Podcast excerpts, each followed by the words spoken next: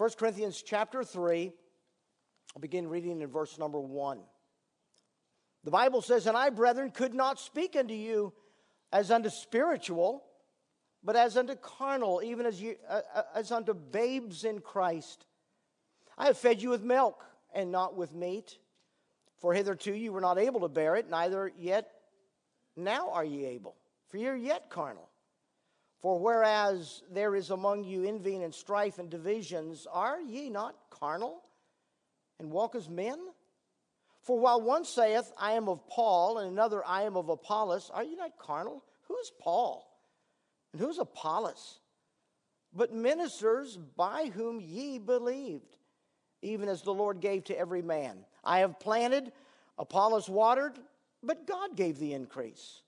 So then, neither is he that planteth anything, neither he that watereth, but God that giveth the increase.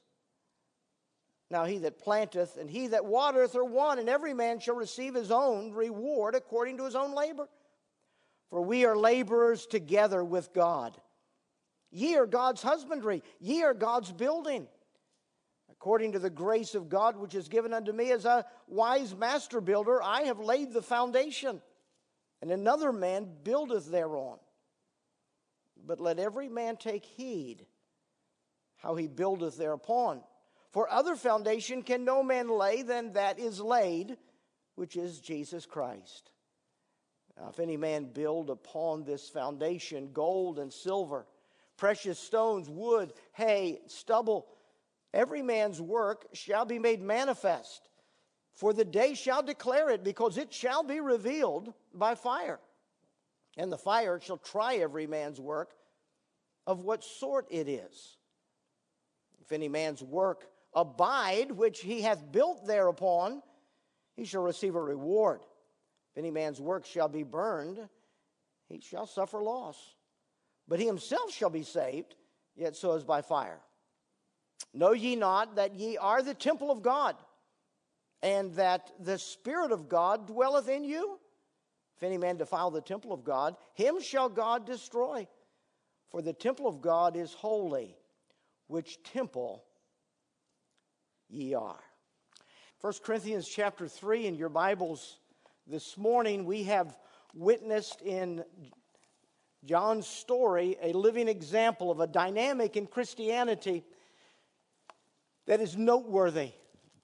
The dynamic is that we do not fulfill the commission of Jesus Christ as individuals. We fulfill the commission of Jesus Christ as a team. A team of people working together to accomplish the work that God has sent us to do. The bottom line up front, the BLUF of the morning message this morning is we can do together what we can't do as individuals. We can do together what we can't do as individuals. Being part of a team and knowing the role you play on the team and working as a team enhances the team's ability to win. We don't need what we used to call them hot, hot dogs, ball hogs, the ones that had to be the star. They, they were the only one on the team that was important because they had the most ability. And usually when that happens, the team doesn't do very well. Because it takes a team to be able to accomplish something of great value. And we are not individuals trying to fulfill a commission Jesus gave to us. We are a team. And being a part of a team and knowing uh, where to fit into that team and, and, and, and what we can contribute to the work of that team gives the team a much greater degree of certainty that the team is going to win the game. The team is going to do well. The team is going to look good on the coach because they played well as a team. In Corinth was a church, but the church wasn't playing together as a team. The city of Corinth was a tough city. It was located on the crossroads of world travel of its day. It was the center of politics, international trade, and international sports. A guy by the name of Shaw, a Bible uh, student and author, said of Corinth, He wrote, At night its streets were hideous with brawls and lewd songs of drunken revelry. In the daytime, its markets and squares swarmed with Jewish peddlers, foreign traders, sailors, soldiers, athletes in training, boxers, wrestlers, charioteers, racing men, betting men, slaves, idlers, and parasites of every description. A veritable pandemonium. Corinth the, the, the worst of the worst of the Roman Empire. Boasted religions of the world with Aphrodite and Athena and Apollo. Even the gods of Egypt were there, Isis and Serapis.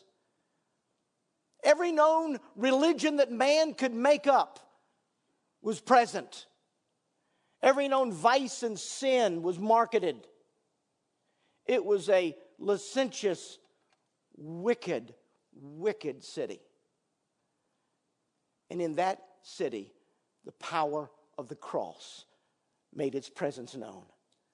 A missionary went to that city, preached the word of God, souls got saved. Chrysostom, an old historian, said, It's a city the most licentious of all that ever were or ever have been. He said it was from such corruption that the Apostle Paul preached the gospel and people got saved. When he wrote the letter of First Corinthians to these converts that had been rescued from such a wicked lifestyle, he described them and he said, And such were some of you. You were living in that debauchery of a culture. You were just like them and such were some of you. But something happened. The power of the cross is what happened. The message of Jesus Christ's death on the cross of Calvary to pay for the sins of those people was preached to them. People came under conviction of the power of the Spirit of God, realized they were sinners, they were on their way to hell. Their hearts broke under the weight of conviction of sin. They turned to Christ and were gloriously converted. He said, And such were some of you, but you're now, you're washed, you're sanctified, you are justified. God had radically changed their lives with the power of the cross of Jesus Christ. And now these, this church family is just a few years old and the culture that engulfed them in their unsaved state was a constant challenge to them in their Christian state. And they're struggling. They're struggling to represent Christ in such a wicked culture. And so, little by little, the world crept into the church. Hero worship, immorality, marital breakdown, false beliefs, all took their toll inside the church membership at the church at Corinth. They needed to see themselves once again as a team. They needed once again to see themselves as people who influence one another. And that if they're going to give God the glory that's due his name, if they're going to evangelize their communities, if they're going to do what God set them out to do as a young church, they must see themselves as a team, built together, strong together, being able to accomplish together what they could not do individually. The Apostle Paul spoke of them in the very opening chapter of this letter. You may want to flip back a couple of pages to chapter 1 and verse number 10, where, where the Apostle Paul wrote to them, said, Now I beseech you, brethren, by the name of our Lord Jesus Christ, that ye all speak the same thing, that there be no divisions among you, that ye be perfectly joined together in the same mind and the same judgment. For it has been declared unto me of you, my brethren, by them which are of the house of Chloe, that there are contentions among you. Now, this I say that every one of you saith, I'm of Paul, I'm of Apollos, and I of Cephas, and I of Christ. And he went on to describe them as a divided church that were weak. The team wasn't working together as a team. And so he wrote this letter. In this letter, he addresses a number of issues. But I want us to focus on his emphasis and his challenge to them to be a team. How does the team spirit impact the work of the team? How does a, the team spirit in a church impact the work of a church? Two pictures emerge from this passage I read a few moments ago. The first picture is a picture of problems. You see, in verses 1 to 3, the verses I read portray them as a carnal people, a spiritually immature people. He said, I, I, would have liked to have written unto you as spiritual people, but you're not spiritual. You're carnal. You're like babes in Christ. I, I, have had to feed you milk because you're not capable of eating steak. So I've got to give you just milk, pablum, because that's all you can handle. You, you've never grown, you've never developed spiritually. You're not spiritually robust. And you're not working as a team of spiritually robust people, causing the team to accomplish the work of God in Corinth. You're carnal, you're spiritually immature. And as a result, verse 3 says there's strife among you, envy, strife, divisions. Are you not carnal and walk as men? For while one says, I'm of Paul, someone else says, I am of, of Apollos, are you not carnal? This is a picture of spiritual immaturity and of hero worship. It's a picture of problems, but here's what I want you to really see. And that's the second picture. It's the picture of a team solution to the problems. Look in verse number five. The Apostle Paul said, Who then is Paul and who is Apollos but ministers by whom ye believed, even as the Lord gave to every man? Look at verse number seven. So then, neither is he that planteth anything, neither he that watereth, but God that giveth the increase. In other words, this is all about God, not about Paul. I was the missionary, Paul said. I was the missionary that went there. I laid the foundation. I preached the gospel. I led you to Christ. I laid a foundation in Corinth. And then I left, and Apollos came along. Apollos came in, and he preached and he built on that foundation. But who are we? We're nobodies. We're just ministers. We're just slaves, servants. God's the one who did this thing. God's the one who gets all the accolades. The team captain is the one who gets the accolades because he worked with the team, building on their strengths, putting them together, maturing their lives, that as a team they might be able to accomplish something great. God's the one who's behind all this. And the team captain is the one who gets the accolades. Well, who were the team members? Paul and Apollos are mentioned by name. They're just instruments. Verse number eight said that. Now, he that planteth and he that watereth are one. We, we plant, we water. Verse number nine, he says, We are laborers together with God in verse number 10 according to the grace of God given to me as a wise master. Builder. It was the grace of God working through Paul. It was the grace of God working through Apollos. God is the hero.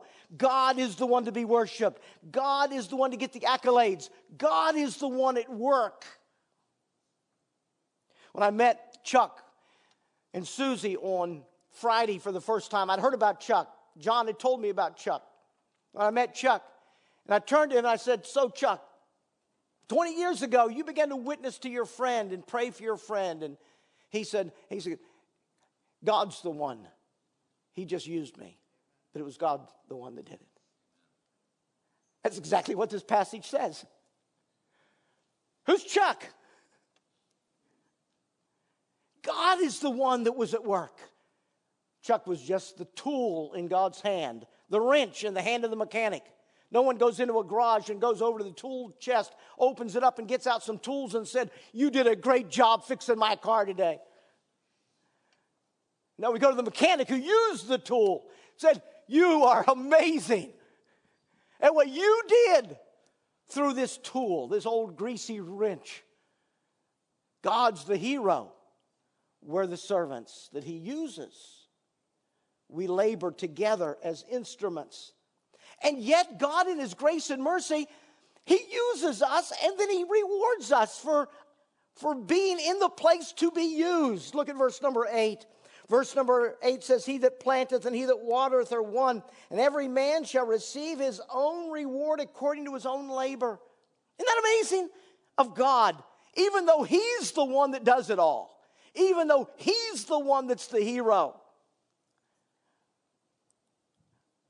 When I put myself at His disposal, and I say, God, would you use me?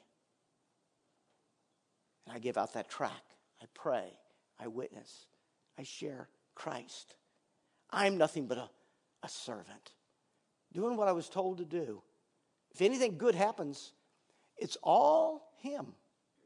And yet, in His grace, He rewards everyone who's willing to be used. He rewards us according to our own labor. You know, we don't all labor the same. We don't all give God as much of ourselves as somebody else gives God of themselves. We're all going to be rewarded according to how God worked through us in the lives of others. According to our labor, He'll reward us. But it's God who does the work. And notice in verse number eight again, notice that the team members work together as a team. Verse number eight says, He that planteth and he that watereth are one. One what? One team. One team working together. God working through that one team of human beings. Paul that went and preached, Apollos, others, the team, all working together for a common goal, a common purpose. And God did the miraculous thing of using what they did to accomplish something supernatural and miraculous. And we give all praise to God, but God turns around and He looks back at us and says, But I'm going to reward you according to your labor. I'm going to reward you for what you've done. What does all this mean? It means that God is at work. Whenever there is a team of people willing to work together, God is at work. You've seen demonstrated before you this morning that 20 years ago, two men, a guy by the name of Chuck and a guy by the name of John, were both law uh, officers of the law, both in law enforcement. They met each other and they struck up a friendship. They became part of the same motorcycle club. They spent time together. They rode together. They talked together. One was saved and one was lost.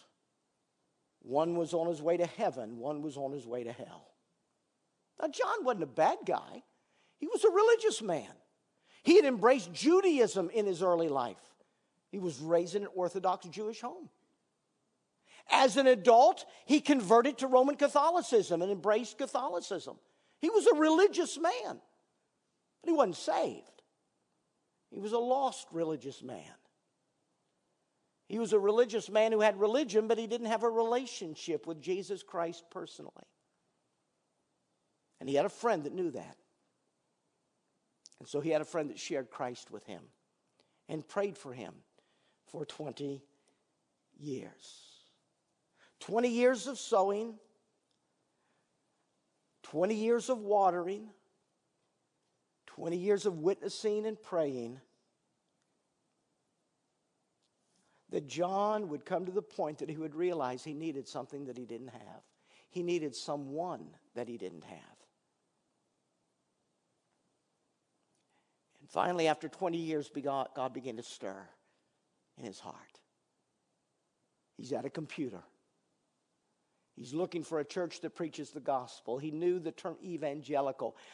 Evangelical comes from the word evangelism or evangelistic. It's all about sharing the good news of the gospel of Jesus Christ with those who are lost.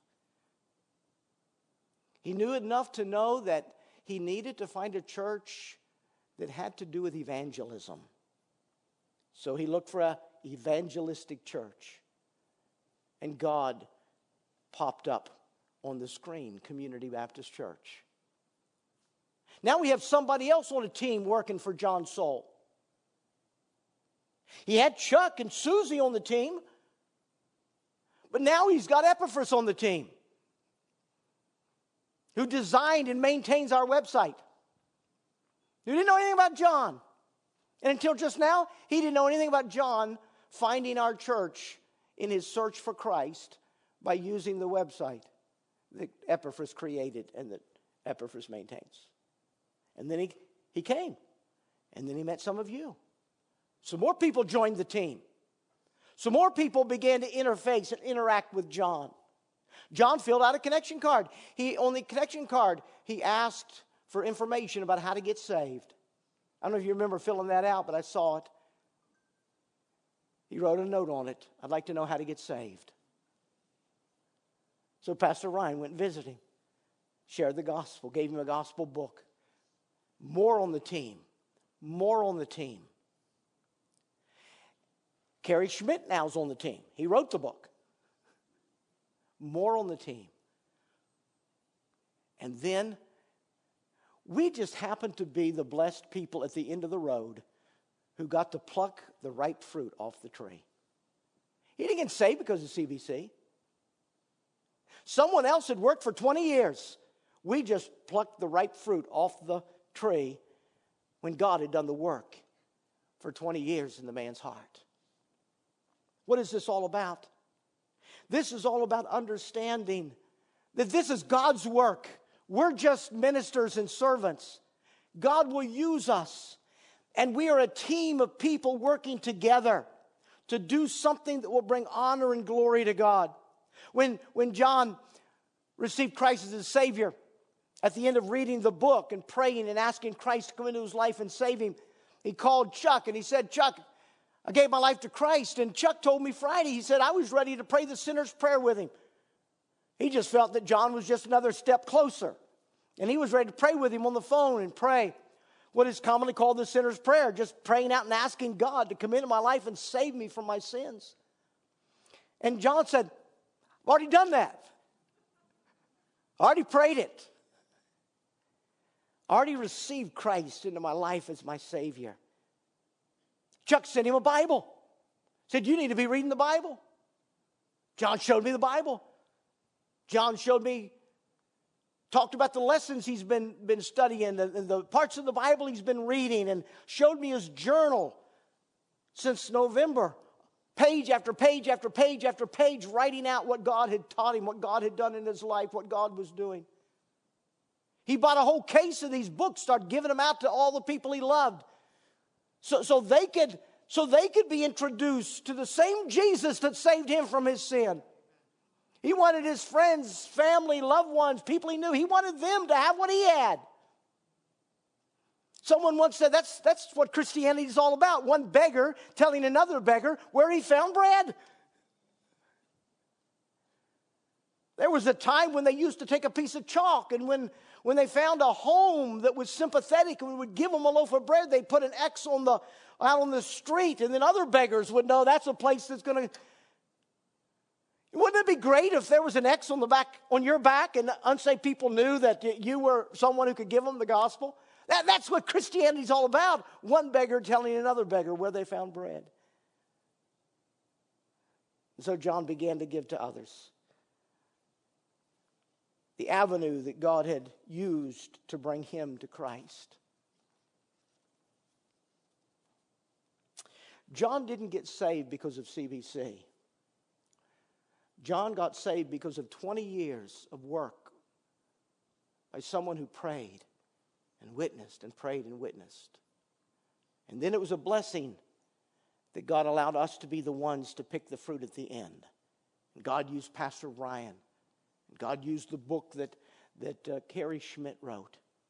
And, and now, since then, God's been using you who have befriended John, who prayed for John, using Nick Lepedo, who's mentoring John. We're a team. You know, we can't do this thing as individuals. We've got to be a team who works together. Yesterday, I don't know, five, six, seven guys, I can't remember how many, went out and and, and, and, and reached somewhere in the neighborhood of 400 homes with the gospel of Jesus Christ. We sowed seed. I don't know if any of those people will ever get saved. But I can't do the whole thing. But I can plant some seed. And I can pray as I did yesterday God, would you use this? Would some home that gets this gospel material be someone who has had a friend praying for them for 20 years that we don't even know about? I wonder how many people around us out here God has been working in their lives for 20 years to bring them to salvation, and we don't know who they are, and we don't know where they are, and we don't know anything about them. But, but we, can, we can plant some seed, we can water some seed, and we can leave it to the Lord of the harvest to do the miracle part of getting that seed to the right person, of watering that seed at the right home and at the right moment of time. And that God will bring this person into that person's life. God will bring this church. God will bring this influence, this radio program, whatever. And a team of people that don't even know each other will work together for the sake of the gospel of Jesus Christ in one person's life. And when we get to heaven, remember the song Gary used to sing? When we get to heaven, we'll see the faces of those that we never even knew we influenced. I pray one day I'll meet some people and see the faces of people that, that got a Gospel of John and Romans off their front door that I put on it. And I never knew what happened with it.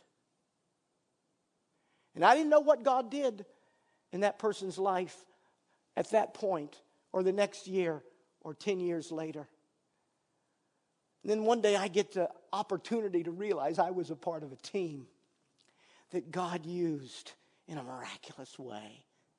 That's what this is all about. That's what the Apostle Paul so desperately wanted in Corinth. He wanted these people that were fighting with each other and weren't getting along to become a team of people who knew that they couldn't do it all, but they can do something. They can contribute to the cause of the team winning the game, and God can use them as He has used us over the last few months in the life of John Weinstein. You see, we're like a farm. There's a couple of illustrations. I'm going to close this up, but there's a couple of illustrations in this text you can read and meditate on. He said in verse number, uh, verse number nine, we're like a, we're, we're like a farm. We're, we're uh, God's husbandry. We're God's field. We're God's farm. And Paul said, I planted the seed. Somebody else came along and watered the seed. Somebody else cultivated the seed. The, the, the, the seed. But God with supernatural, miraculous power, God had to cause that seed to germinate and had to cause that seed to grow and produce fruit. I can plant seed, I can't make it germinate.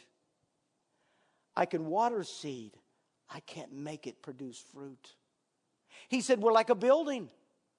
He said, I came and i I laid the foundation. I preached Christ and laid the foundation as a master builder. And then others came in and built on that foundation. This passage is an amazing passage using the building of a building to illustrate the life of a church. And every building material is a person. The context of this passage is a church built out of people. And some people are like gold and silver and precious stone. And some people are like wood, hay, and stubble. The difference between them is longevity. The difference between them is durability. The difference between the different materials that are used to build the building and build the building in the illustration, build the church, have varying degrees of usefulness. And he said that one day God's going to judge that church, how well it played together as a team how well it accomplished the goal and purpose that he had for it. And some of the people are just going to be burnt up, wood, hand, stubble. They never participated, they never got involved, they never became a vital team member that, that, that enabled the team to win the game. But there are others that are like gold and silver and precious stone. They're the ones that work together as a team. And God used to help win the, win the game.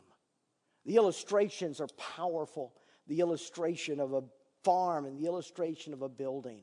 Now, what do we take away from the truth of this passage of Scripture? What, what is it that, that, that we walk away from and, and understand the value of in our lives individually and purpose, purpose in our lives? Well, that depends on whether you're saved or not.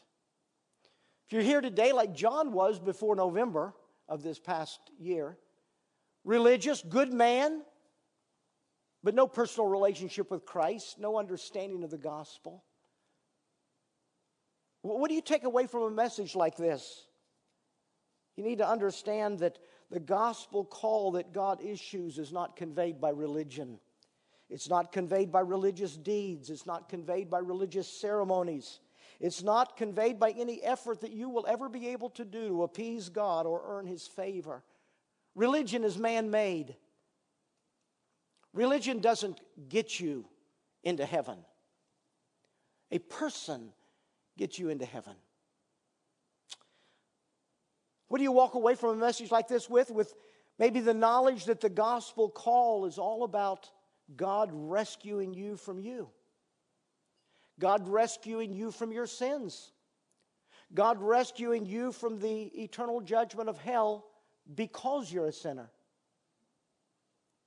These people in Corinth were just like their culture, and then the gospel came and they were rescued out of that culture.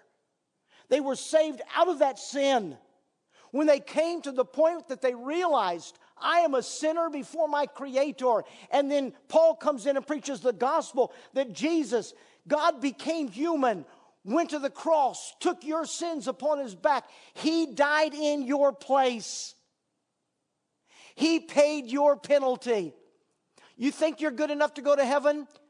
Take another look at the cross. What you're seeing is what God thinks of your sin. What they did to Jesus when he took your place is what you deserved for God to do to you if you meet him without a Savior. And when those people in Corinth came to the point in their lives where they realized they were sinners, on their way to hell. And then they heard how God became man, how God died on the cross, how God took their place, paid the eternal debt for their sinfulness, and then offered them salvation as a gift that you can't earn, a gift you cannot buy, a gift that you'll never deserve.